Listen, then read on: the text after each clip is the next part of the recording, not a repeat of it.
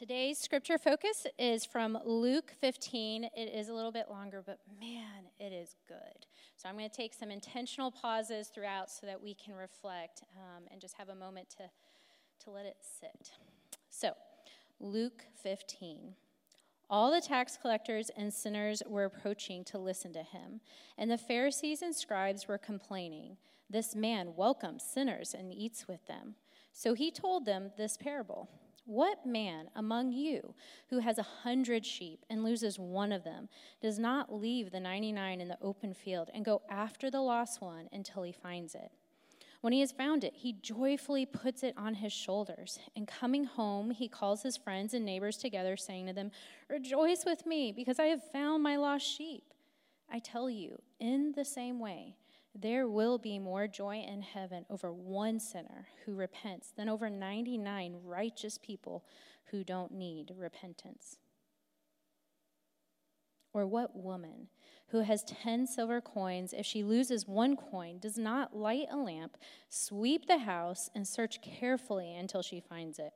When she finds it, she calls her friends and neighbors together, saying, Rejoice with me, because I have found the silver coin I lost. I tell you, in the same way, there is joy in the presence of God's angels over one sinner who repents. He also said, A man had two sons, and the younger of them said to his father, Father, give me the share of the estate I have coming to me. So he distributed the assets to them. And not many days later, the younger son gathered together all he had and traveled to a distant country where he squandered his estate in foolish living. After he had spent everything, a severe famine struck that country and he had nothing. Then he went to work for one of the citizens of that country, who sent him into his fields to feed pigs. He longed to eat his fill from the pods that the pigs were eating, but no one would give him anything. When he came to his senses, he said, How many of my father's hired workers have more than enough food, and here I am dying of hunger? I'll get up, go to my father, and say to him, Father, I have sinned against heaven and in your sight. I'm no longer worthy to be called your son. Make me like one of your hired workers. So he got up and he went to his father. But while the son was still a long way off, his father saw him and was filled with compassion. He ran, threw his arms around his neck, and kissed him. And the son said to him, Father, I have sinned against heaven and in your sight. I am no longer worthy to be called your son. But the father told his servants, Quick, bring out the best robe and put it on him. Put a ring on his finger and sandals on his feet. And then bring the fattened calf and slaughter it, and let's celebrate with a feast because this son of mine was dead and is alive again. He was lost and is found. So they began to celebrate. Now his older son was in the field, and as he came near the house, he heard music and dancing. So he summoned one of the servants, questioning what these things meant. Your brother is here, he told him, and your father has slaughtered the fattened calf because he has him back safe and sound. And then he became angry and didn't want to go in. So his father came out and pleaded with him. But he replied to his father, Look, I have been slaving many years for you, and I have never disobeyed your orders. Yet you never gave me a goat so that I could celebrate with my friends. But when this son of yours came, who has devoured your assets with prostitutes, you slaughtered the fattened calf for him? Son, he said to him, you are always with me, and everything I have is yours. But we had to celebrate and rejoice because this brother of yours was dead and is alive again. He was lost and is found. This is the word of God. Before I'm one of the elders here. Oh, there we go. and uh, I'm married to a, a brilliant woman called Debs, and um, about a month after I married Debs, I woke up one morning and I couldn't find my wedding ring anywhere. Now, obviously, not ideal, right? A month into marriage, already lost my ring. if you know me, that's not necessarily a surprise, but it's not, it's not a good thing, right? And obviously, I turned over our little small apartment, looking everywhere, trying to find my wedding ring. And I couldn't find it anywhere after hours and hours and hours and hours of searching. And Debs and I, our working theory was that it must have come off in the shower, maybe, and then gone down the plug hole into the, into the sewer system. We even actually took apart some of the pipes to have a look. Couldn't find it there either. Now, imagine my surprise. It's a year later, we've moved house. I'm unpacking my clothes. And as I'm going through, I see a flash of gold in the bottom of one of the suitcases. Now, this suitcase had been under our bed in our previous apartment, so absolutely no idea how it got there. The working theory was that I took it off and threw it against the wall and it bounced in, in there. Again, like, not great, right? Throwing your wedding ring across the room is, yeah, not ideal. But that was kind of how we um, figured it had got there. And honestly, I can't describe to you how I felt when I was restored to my wedding ring. And you might be thinking, why aren't you wearing it now? Well, sadly, it doesn't fit anymore. So, which, is, which would be good because obviously, if, I, if it was on and it didn't fit anymore, I'd never lose it again. But I mean, you know, it's on my to do list to um, have it melted down and, re- and resized. So that's why I'm not wearing it right now. So,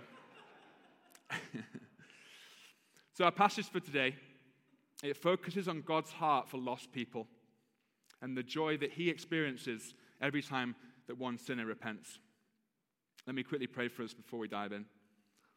Lord God, we thank you for these three parables, and we thank you um, that they open up a door into your heart for, for lost people.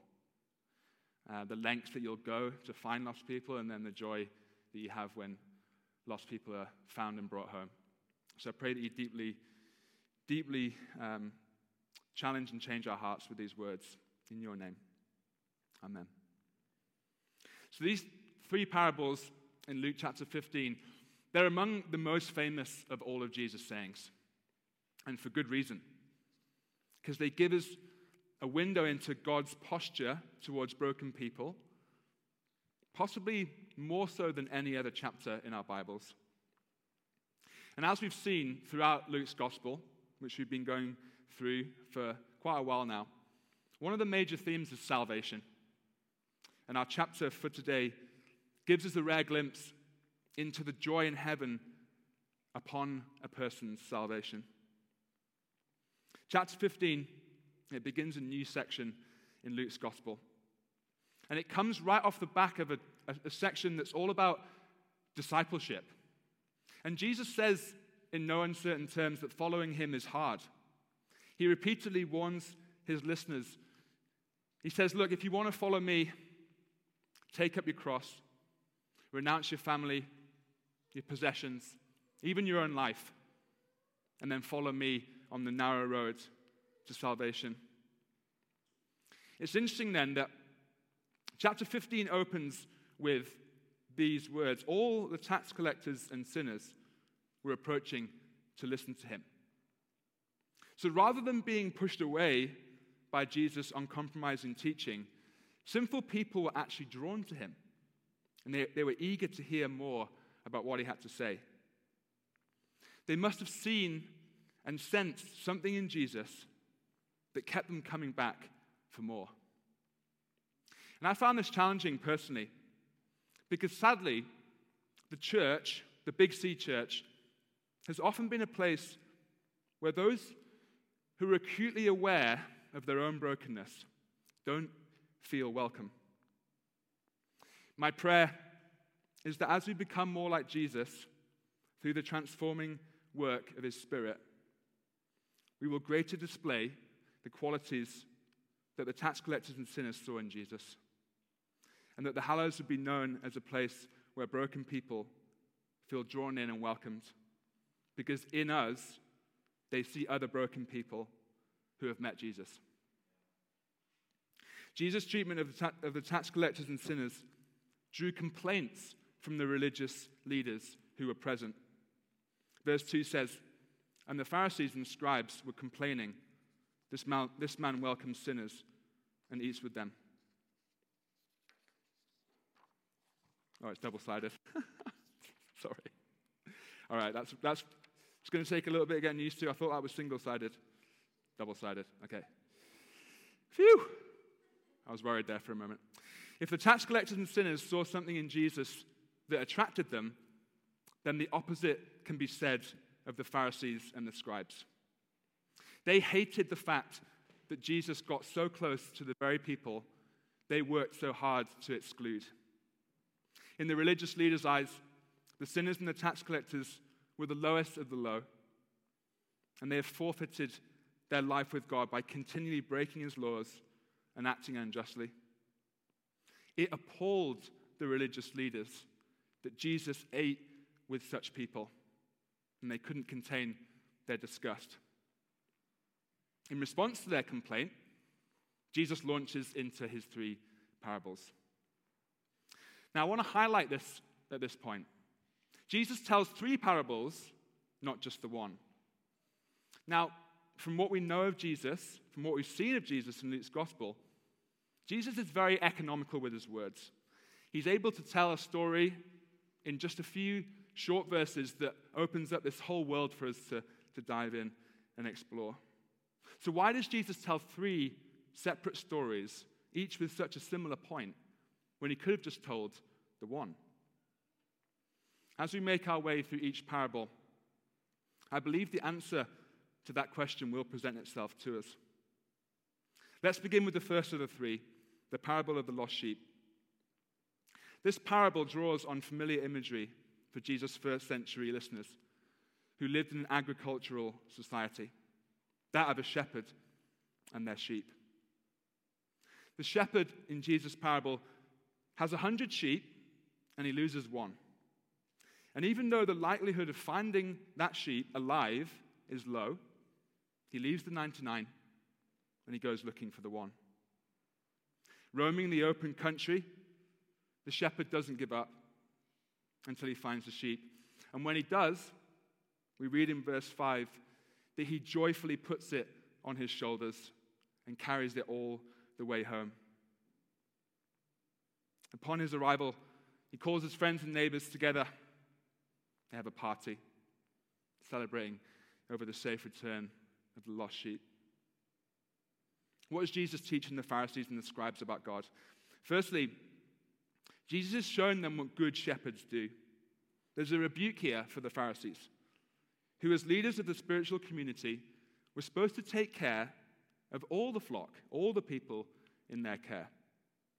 The Pharisees are far too concerned with who's on the inside, not on those who are on the outside. Second, Jesus is drawing on Old Testament imagery which describes God. Ezekiel 34 is all about God as the true shepherd. Verses 11 to 12 particularly resonate with Jesus' first parable. It says this For this is what the Lord God says See, I myself will search for my flock and look for them. As a shepherd looks for his sheep on the day he is among his scattered flock, so I will look for my flock. Thirdly, according to the scriptures, not only is shepherd used as an image of God, but Jesus also uses it of himself. John 10 11 says, I am the good shepherd. The good shepherd lays down his life for his sheep. So, Jesus' first parable is highlighting God as the good shepherd who goes to great lengths to find and rescue his lost sheep. And if God is the shepherd, then we are to identify with the sheep who have a tendency to wander away from the flock and from the shepherd and find themselves hopelessly lost. We see this language being used of us in Isaiah 53, verse 6, which says, We all went astray like sheep, we have all turned to our own way. This is one of the many images in the Bible for sinful humanity. And we sing of this truth in the third verse of Robert Robinson's, great name by the way, 18th century hymn, Come Thou Fount of every blessing. We sing this prone to wander, Lord, I feel it, prone to leave the God I love. Left to our own devices, this is the way we all go, right? We leave the Good Shepherd, we wander, we go astray. We think we'll do better in other pastures, only to find ourselves in the wild, open country, exhausted and helpless, completely unable in our own strength to make our way home. The good news of Jesus' first parable is that God the Father sent his Son, the Good Shepherd, with a clear mission, outlined later in the book of Luke, chapter 19, verse 10. The Son of Man has come to seek and save the lost. Jesus, the chief shepherd, came to seek out his lost sheep. Note the language Jesus uses when the sheep is finally found. Verse 5 When he found it, he joyfully put it on his shoulders. When Jesus finds us in our helpless state, he doesn't put a leash around our neck and drag us home. No, he's bursting with joy as he hoists us up onto his shoulders, taking our full weight. He carries us every step of the way home. The party that the shepherd throws when he returns is a picture of the great celebration in heaven that God and the heavenly host throw every time a lost sinner is brought home by the ministry of the chief shepherd, Jesus. When Debs and I lived in London, we volunteered with a charity called Christians Against Poverty. And it specialized in helping vulnerable people out of crippling debt by negotiating with creditors and debt collection agencies, and then setting clients up with a, a realistic budget to get them out of debt and then keep them out of debt. And I once visited the headquarters of this charity, and it was a huge open plan office space. And I noticed a huge brass bell that was hanging up on the wall. And I later learned that every time the head office receives a call that another client is debt free, they loudly ring the bell, and everyone jumps to their feet, celebrating together that another person no longer has to live under the crippling weight of debt.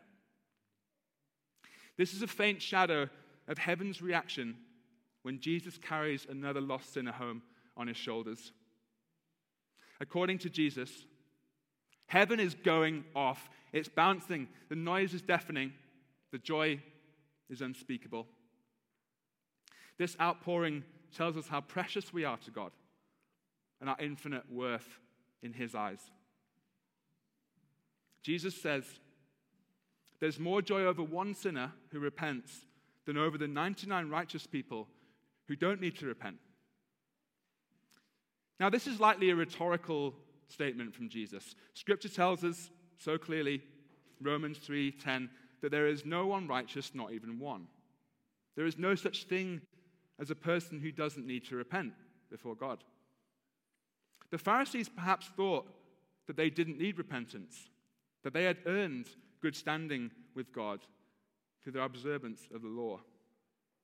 But they were unable to see something that Jesus saw in them. This teaches us that all people need Jesus, but only some people recognize that need. Let's move on to the second parable and see how it complements the first. Jesus' second parable involves a woman who loses a silver coin. A study of the Greek shows that this coin is a drachma, which is about a day's wages.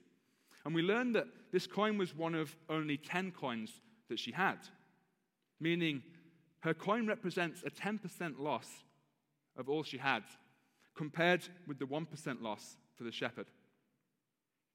Just like the shepherd, the woman begins a diligent search for the coin, lighting a lamp, sweeping the house until she finds it.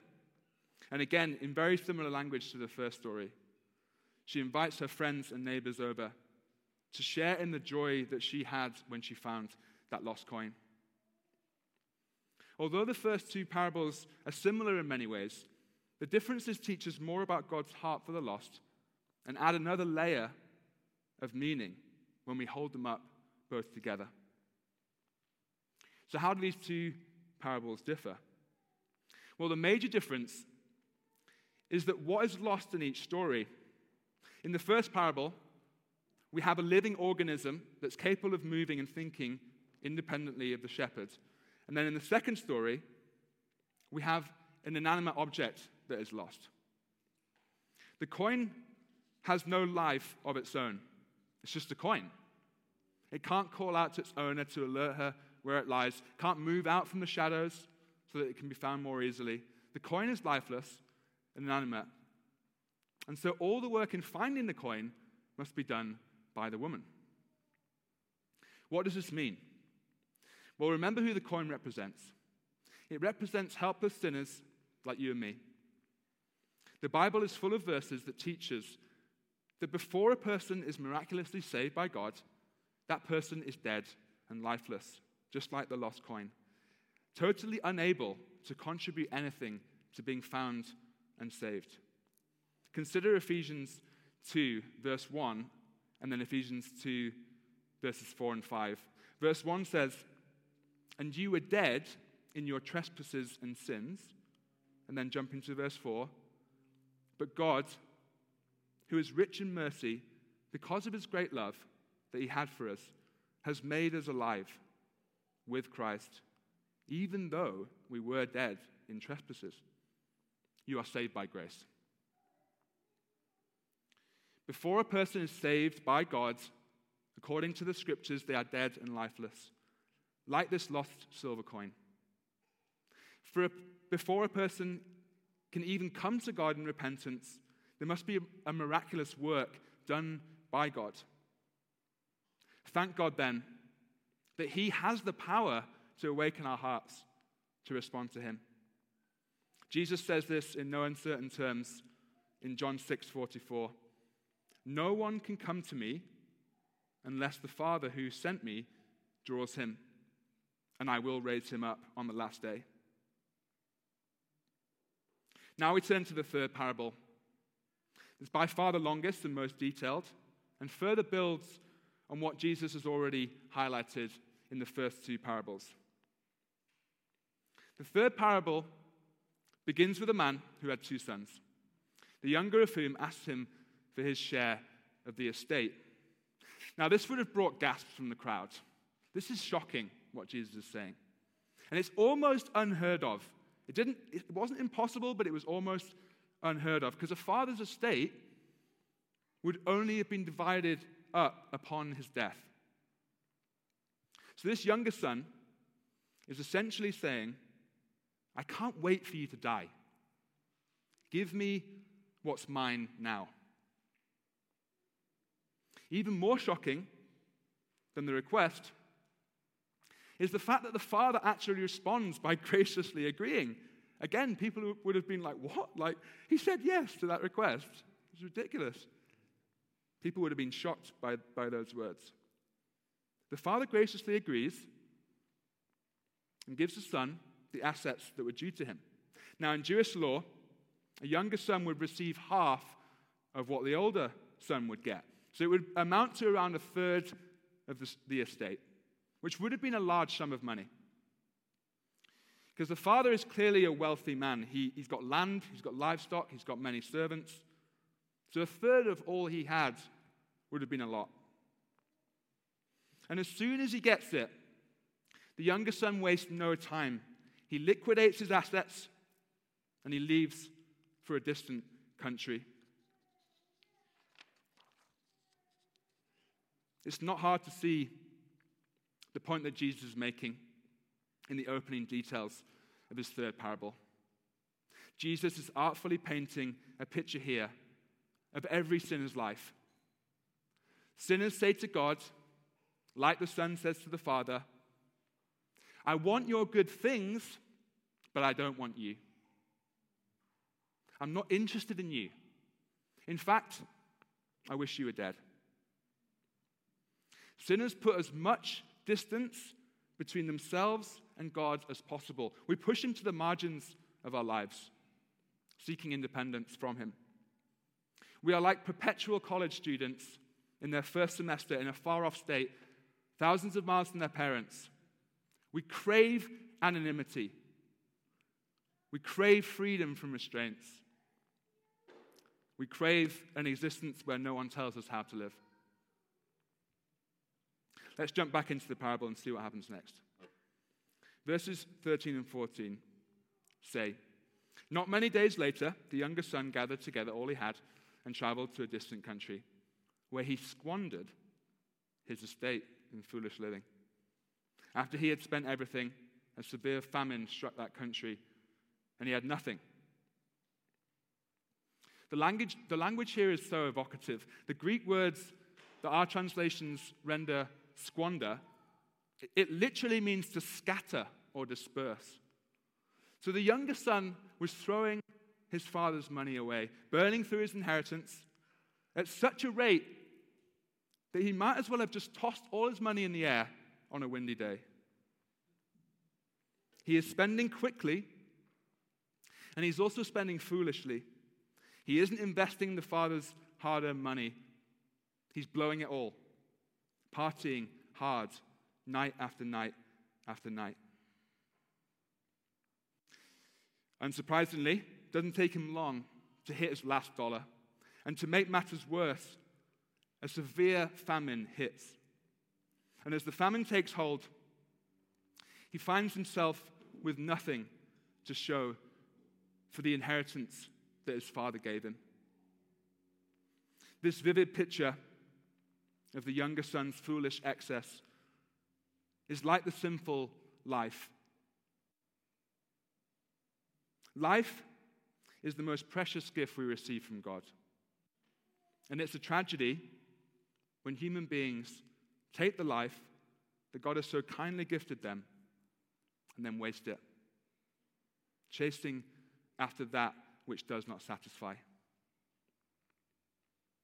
Things go from bad to worse for the younger son. The only job he can get is feeding pigs, animals that were declared unclean in the Jewish law. Jesus mentions this to show that he's literally hit rock bottom. The pigs have more food than he does. In verse 17, we see that he finally came to his senses. This moment proves to be a decisive moment in this young man's life. He'd been sliding downhill until he hit rock bottom, and now he begins his journey back up and out of the pit that he had dug for himself. He comes to a realization that his father's son, their servants, have it better than he does. And so he hatches this plan a plan to return to his father confess his sin, and then ask his father if he would make him like one of his servants. And that's exactly what he does. Remember, he's in a far off country, he has no money, so he would have had to walk every last step back to his father along the rough, stony, and dusty roads. Towards the end of the son's journey, the focus moves away from the Son, and the focus then squarely is put on the Father. Pick it up with me in verse 20. It says, While the son was still a long way off, his father saw him and was filled with compassion. He ran, threw his arms around his neck, and kissed him. Let's pause here. As this this one verse, it tells us so much about the heart of God for you and me. The first thing to note is the father saw him while he was still a long way off. Now, what does that mean? That means that the, the father must have been regularly looking out, training his eyes on that road that leads off into the distance, training his eyes on that one chance that maybe his son would return. Just think for a moment about the pain and loss that his father had suffered, all the while his younger son was away. Not only had he lost a third of his estate, but he'd also lost one of his two precious sons. For all you parents in the room, you will understand much better than I will about the fierce, burning love that you feel for your children and how indescribably painful it would be to lose a child. Remember, in the first parable, the shepherd loses 1% of his flock. The woman, the second parable, she loses 10% of all she had. And here we have a father who lost one of his two sons. Jesus is deliberately highlight, heightening the emotion in his last parable as the father in this story had lost something truly precious, truly priceless in the form of his younger son. Imagine with me the moment that the father is looking out to the horizon, perhaps for the 1000th time since his son had turned his back and left. And as he squints against the harsh glare of the sun, he sees a faint figure appear. And as the son moves a few steps closer, the father detects something unmistakable. Maybe it was his son's height. Maybe it was the way his son walked. Perhaps it was the curve of his neck and shoulders. Whatever it was, the father knew in that moment that this was none other than his son. Think about how intimately the father must have known his son to detect him from such a long way off. When he is sure that it is his son, Jesus tells us he ran. Now, this wasn't something that dignified older men in that culture would have done, but he doesn't care. Doesn't care how it looks, doesn't care what people are going to say. He hikes up his robe, exposing his bony old shins, and he runs as fast as he possibly can towards his younger son. When he gets to the son, he must have almost knocked him over with his embrace. The Greek literally means he fell upon his neck. The father dives into a full blown bear hug. And even in an intimate detail from Jesus, he kisses him, a tender display of affection. Let's pause here for a moment. Remember, the religious elite made up half of Jesus' audience.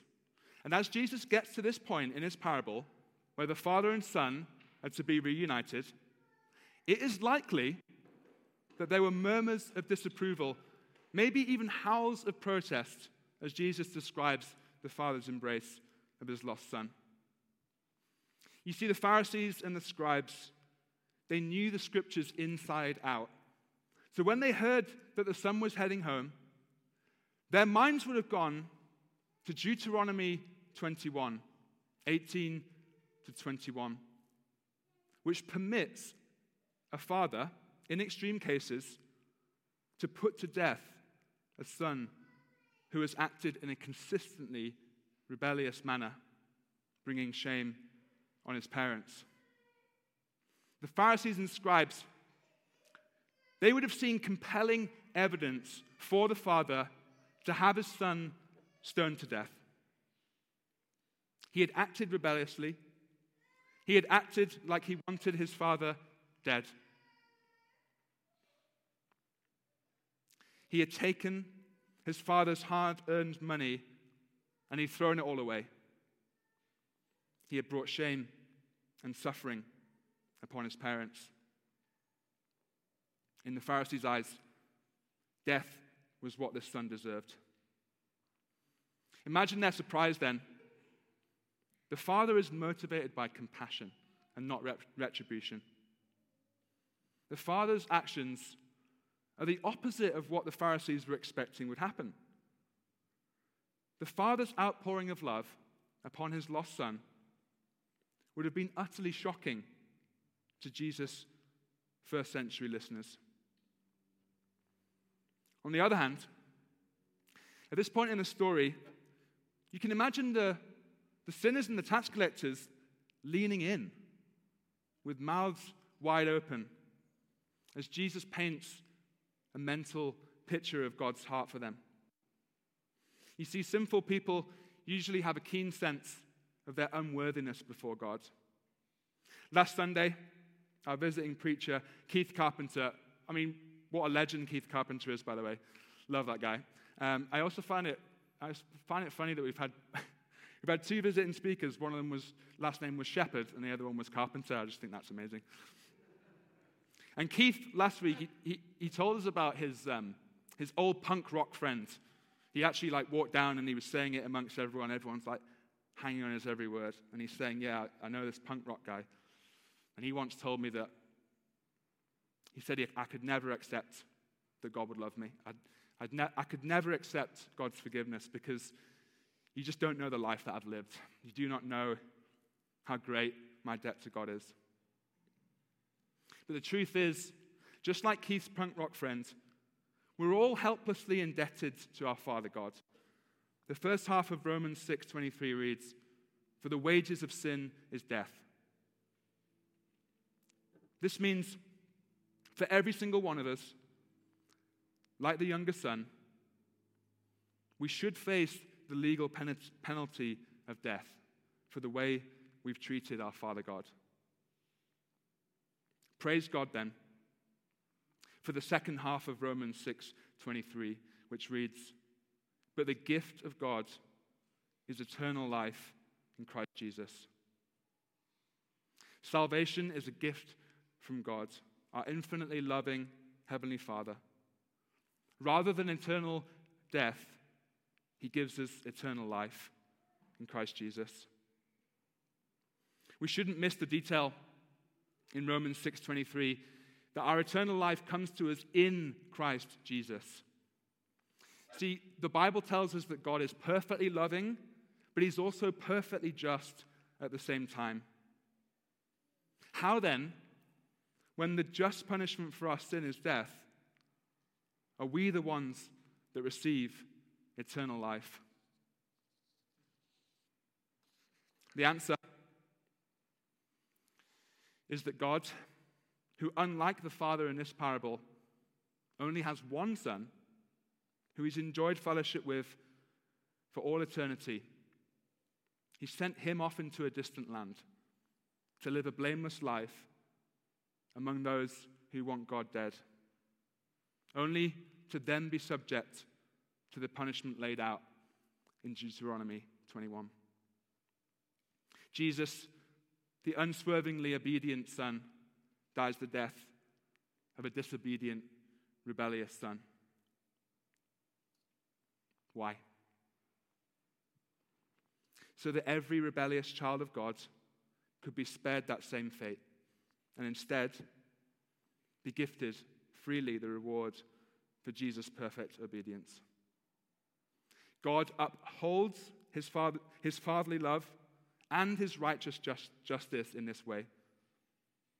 Jesus was hung on a tree, cursed by God, so that you and I could hang limp in the arms of our Heavenly Father, receiving his scandalous grace.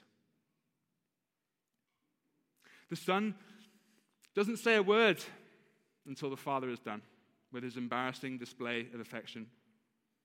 The Father won't listen to a word until they're done embracing.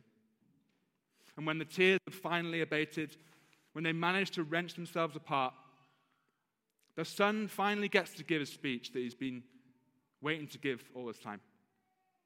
And he says this in verse 21 Father, I have sinned against heaven and in your sight. I am no longer worthy to be called your son. So the son, he finally gets to say what he's been rehearsing. He tells the father that he's sinned against him and against God, and he acknowledges that he's no longer worthy to be called a son. Friends, this is repentance. It's a picture of repentance. Repentance literally means a 180 degree turn. So to repent means to acknowledge that you're heading in the wrong direction and they'd decide to make a clean break with that way of living and then turn back towards God. The son came to his senses as he slipped into starvation, surrounded by pigs, and he chose to turn back and return to his father. Repentance involves a confession before God that we have deeply wronged him and that we come empty handed to him. The father's reaction, though, to the son's confession is striking. Because once the son has repented, the father kind of cuts in and he won't let him speak another word. And he orders that his servants bring him the best robe, a ring for his finger, and sandals for his feet. The son was right in saying he was no longer worthy to be called his father's son. But the father's actions speak louder than any words could. The robe and the ring and the sandals, they're deeply symbolic. The robe covers the shame of the son, who is likely wearing tattered rags, or he might have even been naked, with his bones visible through his skin from the famine and the starvation that he'd endured. The ring is a sign of dignity, and it often bore the family seal, showing that he was back where he belonged. The sandals would have brought relief to his bare feet, which are likely torn to shreds at this point, a sign of the father's attention and care for his needs. Do you see what Jesus is communicating here? He's saying that no matter how shameful your sin is, no matter how much you've degraded yourself, no matter how much you've wandered, God's response doesn't just stop at forgiveness, it goes a step further. And He makes us His sons and daughters. Remember the end of the son's speech he'd rehearsed? He wanted to say to his father, Make me like one of your hired workers. The son wanted to, wanted to start at the bottom and then work with every fiber of his being to earn back his father's love and trust. When he's about to speak these words, the father interrupts. Quick, the father says, restore this man to where he belongs. He doesn't have to lift a finger to earn my love. It is mine to freely gift to him. This is how God treats us. He won't hear a word of how we'll pay him back for our sins. He waves away our pleas to contribute, to make amends, to earn his love. He silences us by telling us that we are his children. And he has done everything to cover our shame, to restore our dignity, and to care for our wounds. After clothing the son, the father orders a huge feast, killing the fattened calf, which was usually kept back for the most special of occasions, so like, like a wedding or something like that. The father is so overcome with joy upon his son's return that he goes all out and he throws the mother of all parties. This language mirrors that of the first two parables, and it communicates the joy in heaven when a sinner repents and comes home. Think about it for a moment. When you gave your life to Jesus, heaven erupted in song. God cannot contain his delight when we return to him. He goes all out in his celebration of our redemption. Now we come to the final act in Jesus' parable, which focuses on the older brother. The older son, he's out in the fields, working hard like he did every day. And as the night draws near, he takes his tired body on his daily walk back to his father's house. But tonight, something is different. Faintly at first, he can hear music, and he can hear the sound of people's feet as they dance. And he learns that his brother is home and that his father has thrown a huge party for him. Let's pick it up in verse 28. It says, Then he became angry and didn't want to go in. So his father came out and pleaded with him. But he replied to his father, Look, I have been slaving for many years for you, and I've never disobeyed your orders. Yet you never gave me a goat so that I could celebrate with my friends. But when this son of yours, who has devoured your assets with prostitutes, you slaughtered the fattened calf for him. This is the part in Jesus' parable that was directed solely at the religious leaders. And Jesus, as always, artfully reveals what is going on in their heart of hearts. Firstly, in the older son, Jesus exposes the religious leaders' motives in serving God. The older son spits at his father Look, I've been slaving. Slaving. The older son sees serving his father as slaving. This communicates a lack of any joy or delight in working for his father. The older son describes his work as backbreaking toil, and in his eyes, his father hasn't given him anything in return for his efforts. My wife Deb's made this comment in response to this verse. Slaving is all of the work for none of the reward. And this is precisely how the older son feels. See, the older son treated the father in a very similar way to his younger brother. He wasn't interested in a relationship with his father, he just wanted to work hard enough to get his father's stuff. The two sons both, in their own way, treat their father like a vending machine. I'm interested in your stuff, but I don't want you, they say.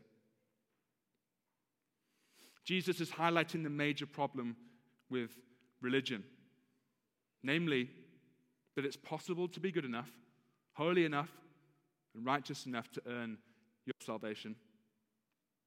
This is why the older son is so furious with his father, as he sees how his younger son has treated his father, and he's seen how much shame and how much misery it's brought on his family.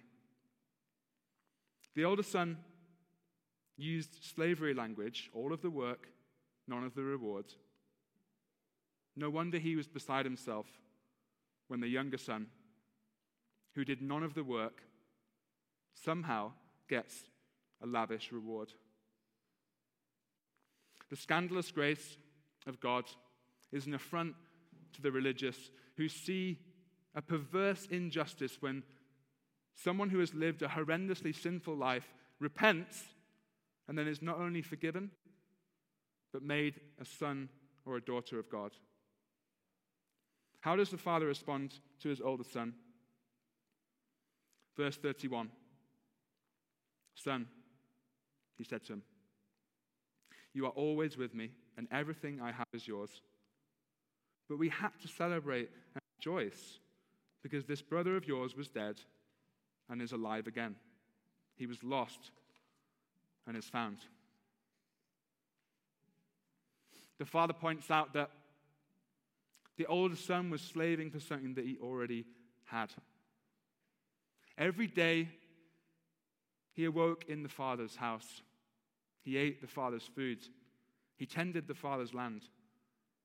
If he wanted to have a party with his friends, all he had to do was ask his father who, as we've seen in this parable, is generous and kind towards his sons. The older son didn't want anything for free, though. And this is another thing about religion Jesus is highlighting. Religious people want the satisfaction that they have earned what they receive from God, so that they can rank themselves above those who didn't work as hard. Therefore, religious people cannot celebrate the grace of God at work in the, line, in the lives of those around them, especially those that they would label, label sinners. We do not know whether the older son chose to enter the party or remain on the outside. I think Jesus leaves us on a cliffhanger for a reason. He wants his religious hearers to ask themselves how they want the story to end and how they want their own story to end. Will they repent of their attitudes towards God and towards those that they label sinners? Will they repent of their motives in obeying God? Not as joyful a response, but as a means to demand his blessing.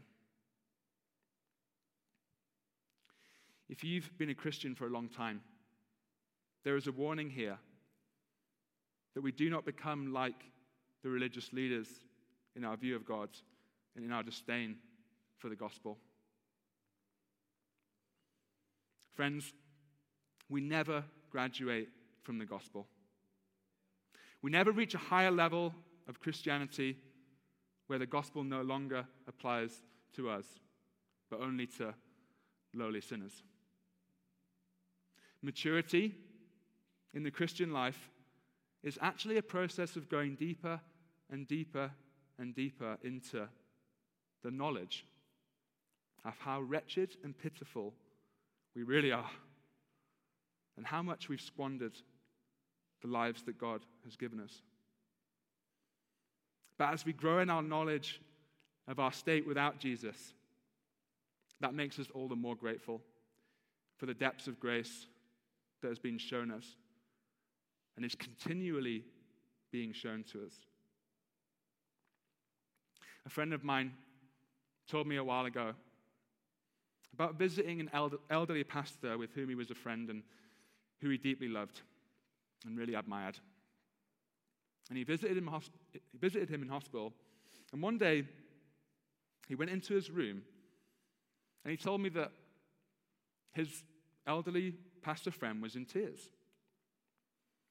And he was like, You know, what's wrong? Like, you know, why are you crying? And his elderly pastor friend said, He said, I can't stop looking lustfully at the nurse that's looking after me. My friend was stunned, as he never ever thought he'd hear his hero in the faith utter such words. But as they talked further, he was actually deeply encouraged by the interaction. As his pastor friend, though an inspiring man of God, was still being real about the fact that he was a sinner in constant need of the grace of God. You see, the Christian life, it involves a strange tension. We're becoming increasingly aware of the depths of our sin, but simultaneously becoming increasingly aware of the depths of God's fatherly love for us. The Bible teaches us that we are sinners and saints simultaneously. This parable teaches us that we are simultaneously sinners and sons, simultaneously sinners and daughters. Praise God for his tender, tender care for us. Praise God that he doesn't just stop at forgiveness, as wonderful as that is, but goes so much further in covering our shame, restoring our dignity, caring for our wounds, making us his sons and daughters. Praise him that he doesn't order us to go and earn our blessings in the fields, but he adopts us into his family, throwing a huge party for us. Jesus died not just so that we could be legally right before God. The cross means that we can know our sins are forgiven and then know that God has made us his sons and daughters. Hallelujah. What a truth. Why don't you pray with me?